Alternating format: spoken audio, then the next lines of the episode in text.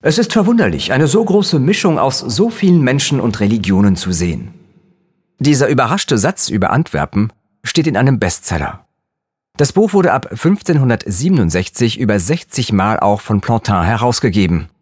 Der Titel lautete Description de tous les Pays-Bas, Beschreibung der gesamten Niederlande. Der Autor Ludovico Guicciardini stammte aus Florenz, wohnte zu diesem Zeitpunkt aber schon ungefähr 25 Jahre in Antwerpen, wo er sich zuerst als Kaufmann und später als Schriftsteller betätigte. Wer gerne wissen möchte, wie die Menschen im 16. Jahrhundert in den flämischen und niederländischen Städten und vor allem auch in Antwerpen lebten, findet bei Guicciardini, was er sucht. Er befasst sich in seinem Buch so ungefähr mit allem. Der Wirtschaft, der Sprache, der Flora und Fauna, der Ernährung, der Volksart und so weiter und schreibt mit großer Leidenschaft darüber, was die Städte so attraktiv macht.